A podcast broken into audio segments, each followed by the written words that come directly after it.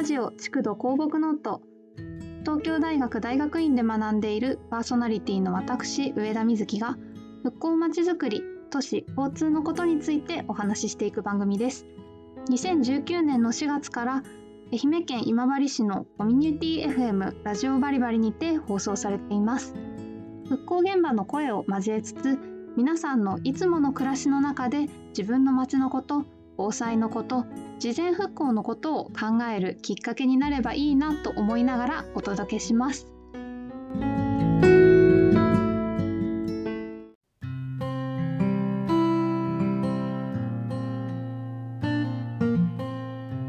本日の築土広木ノートゲストに波藤英二先生と石井健太君においでいただいています。よろしくお願いします。よろしくお願いします。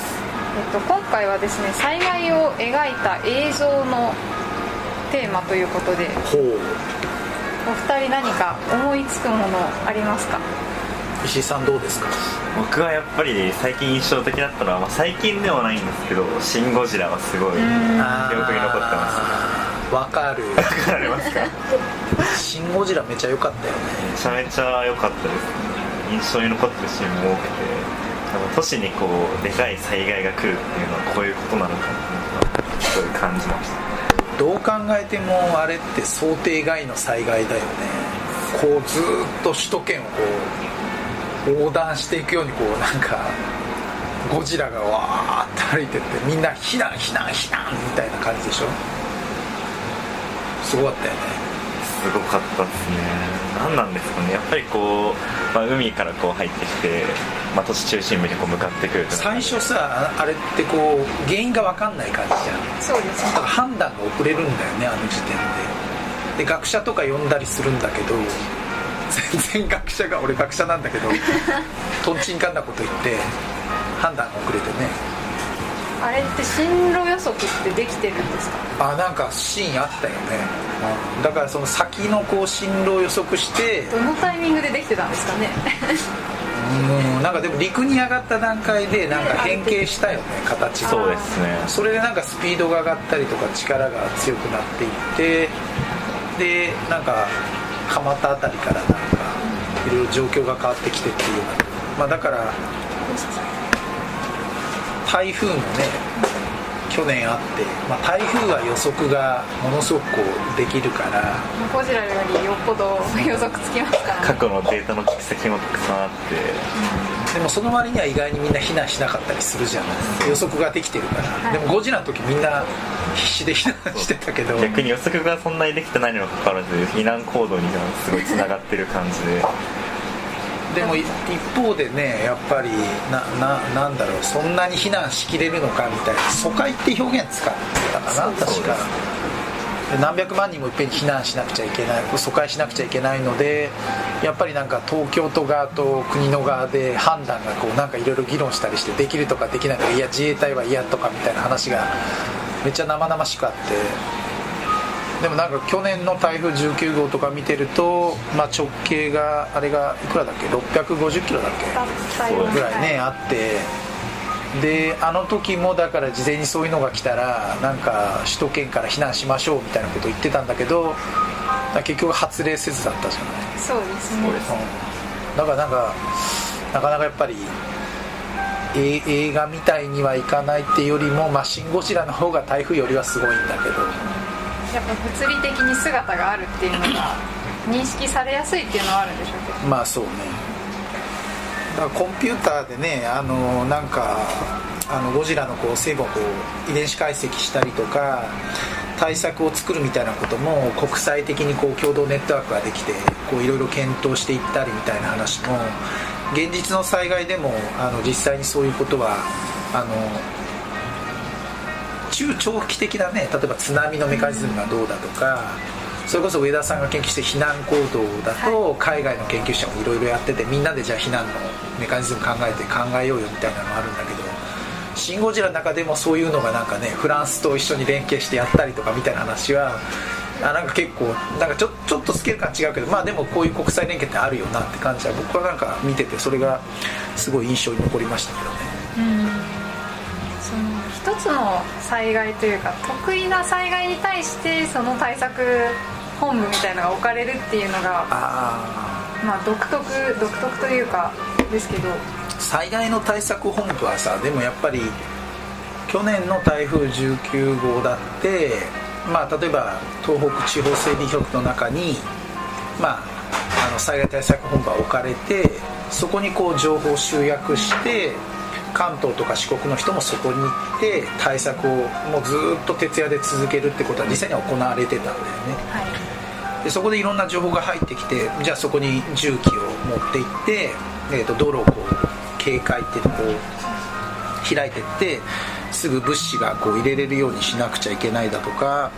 まあ、いろんな話がやられてたので、まあ、そこもなんかメカニズムとしては結構似てるよねただあのゴジラが怒ってバーンとやって師匠が死ぬみたいなああいうことは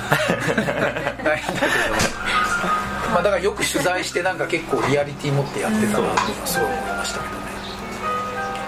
「シン・ゴジラ」で何どのシーンが一番印象に残った？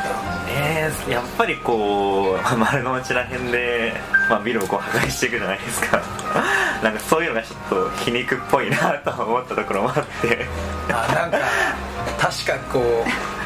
日本の経済的な繁栄を全部こうなぎ倒していって見たかみたいな感じのところがなんかありますよね確かに。やっぱりなんかなかなか台風とかって首都ど真ん中を通過して、まあ、その一番都民が集中してるところに被害がたくさん行きましたってあんまなくて、なんかそういった災害って面で見ると動き方がこう変わったりするのかなとかちょっと考えたりとかはしてましたけど。そうねなんかその都内での被害も台風19号だって相当に予想されてたわけじゃないですか。そう。その果てしなかったから助かったような部分が結構あるなんでその災害が都内のその中心部で起こりえないみたいなのはもうすでに結構バイアスがかかってるんですよね。正常性のまあ、確かに実際ね都内絶対大丈夫だろうと思ってたら確かに多摩川があんなに脆いもんだったのかみたいなものは確かに実は「シン・ゴジラ」で描かれてたからすごいね。すごいですね。確かに。だからそういう意味じゃ丸の内絶対大丈夫だと思ってるけど怒るっていう上田予想。おおまあ首都直下とかもありますしね。その、まあ確かに首都直下ね。なるあほど。とやっぱり地下鉄があるじゃないですか東京は。あーあー確かに。危ない危ないというか、その人間にとって危ないっていうのがすごく多いと思うんですよね地下鉄の場面。まあ確かに「シン・ゴジラ」みたいにこうなぎ倒していくような災害っていうよりはあそこで描かれてたみたいなその地下鉄でこうどうするんだどうするんだみたいな状況はむしろ地震が起こった時は起こりやすいとは言えますよね。なんかこの間石井君とシミュレーションがなかなか設計に結びつかないみたいな話しましたけど今銀座線の渋谷駅の地下道の設計が悪すぎて話題になってるじゃないですか。そうですね。騒がれてますよね。すごい問題になってるね。もうすでに通勤時で問題になってるのにじゃあ地震があったとか停電があったとかパニックにならない保証は何もないわけでその時大丈夫なのかっていうのはなかなか考えられてないっていうのが浮き彫りになったっていうことだと思うんですけどああいうのを考えるとやっぱり都内も危ないなという感じがします。なんか以前東日本大震災の直後にあの復興があんまりにも思うようにいかないからすごいで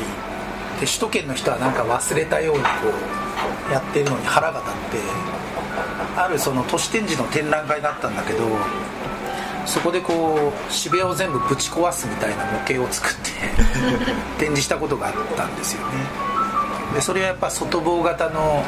首都直下の地震が来てで、まあ、台風19号よりもうちょっと大きいクラスの豪雨が起こって、まあ、渋谷が谷地形なんでこう水没するみたいな、だからそういうのをこう突きつけることでこう渋谷もそういう問題考えてくれないかなと思ってやったんだけどめっちゃそのなんだろう鉄道会社の人怒ってたね わざわざ狙ったよう。にその辺りを壊したから模型でボキって折って首都高もベキって折ってもう全部やったんだけど。でも僕思うんだけどやっぱアンビルトっていうかな。実際にはできない。できないっていうかこうたらればっていうのは災害ってやっぱ今我々が考えてることってたらればじゃないですか。はい。実際には災害は起きない起きてない。だけどやっぱそこの想像力をこう持ってもらうためにはそういうあの「シン・ゴジラ」ではああいう極端事象として描かれたわけだけどやっぱり何らかの形でこう災害を事前に描いて考えるってことがすごい重要だと思うんだよね。で銀座線が地下に潜ってあんな動線にしたらどう考えたってやっぱり垂直方向の移動の負荷がかかるからダメだろって思うんだけどあそこの近傍に土地を持たれてる方々は駅が近い方が利益が上がるから真下に落として高さ方向をエレベーターでつなぐエスカレーターでつなぐみたいなプランしかやっぱり立てなかったわけだよね。でもそれがやったら一体何が起こるかってやっぱそれをこうシミュレーションであったりとか映像であったりでこう示していくそれによって人の行動を変えていくみたいな力っていうのが、まあ、僕ら普段そのモデルとか理論とかやってるんだけどやっぱり映像とかそういう都市展示みたいなことには力があるんじゃないかなというのはまあ「シン・ゴジラ」に関しては思ったけどね。まあでもなんかちょっと薄れてるかな。どうですかね「シン・ゴジラ」相当話題になったじゃないですか。もともとゴジラ自体に人気があるのもあるし、うん、俳優さんとかもかなり人気のある人ばっかりだったんで。あれ見て衝撃を受けた人はたくさんいたと思うんですけどまあすぐ忘れますよね、まあ、実際のこう自分たちの生活とこう結びつけて考えるっていうところまでいけるかっていうのが、うん、なかなかまあでもあれはさなんか俺すごい俺印象に残ってるのはなんか最後こうヤシオリ作戦だっけ？ヤシオリ作戦って言ってあのゴジラにこう薬剤をこう投入するために作品あの作戦が立てられてでなんかで出てくるのはこの国のためになんかやれることをやろうみたいなこと言ってあそこしびれたけどね。なんかすごいこう困難な局面とか災害とか誰もなんかそんな対策やる気になってくれてないから大変なんだけどやっぱり自分がこうやるべきことをやんないと変わんないことに対してはどういう状況でもやっぱりやんなくちゃいけないっていうそういうのああいう発言に対してすごく心に残って頑張ってる人はなんか世の中に結構いるんじゃないかなとか。思うと俺はなんかやっぱ「シン・ゴジラ」すごいまあ良かったなっていうか災害なんかのことを考えてる人に対してはすごく刺さった映画なんじゃないかなって思いました。加藤先生石井くんありがとうございました。本番組「築土公木ノート」にはホームページがあります検索で築土香木ノートとひらがなで検索していただけるとヒットします。4月から放送分のすべての過去の放送のアーカイブ東京大学復興デザイン研究体の災害調査報告書などが置いてありますのでぜひ土公木ノートは東京大学の交通研究室から羽藤英二先生と石井健太君をお招きして災害と映像ということで「シン・ゴジラ」のお話をさせていただきました。それで一回話し切ってしまいましたけれどもあの映画でゴジラが起こしていることというのは実際に起こりうる災害に近いようなところがあって見た時に衝撃を覚えた方もいらっしゃったと思うので映像にするということにはそういう力もあるなというふうに改めて感じました。それではまた来週お会いいたしましょう。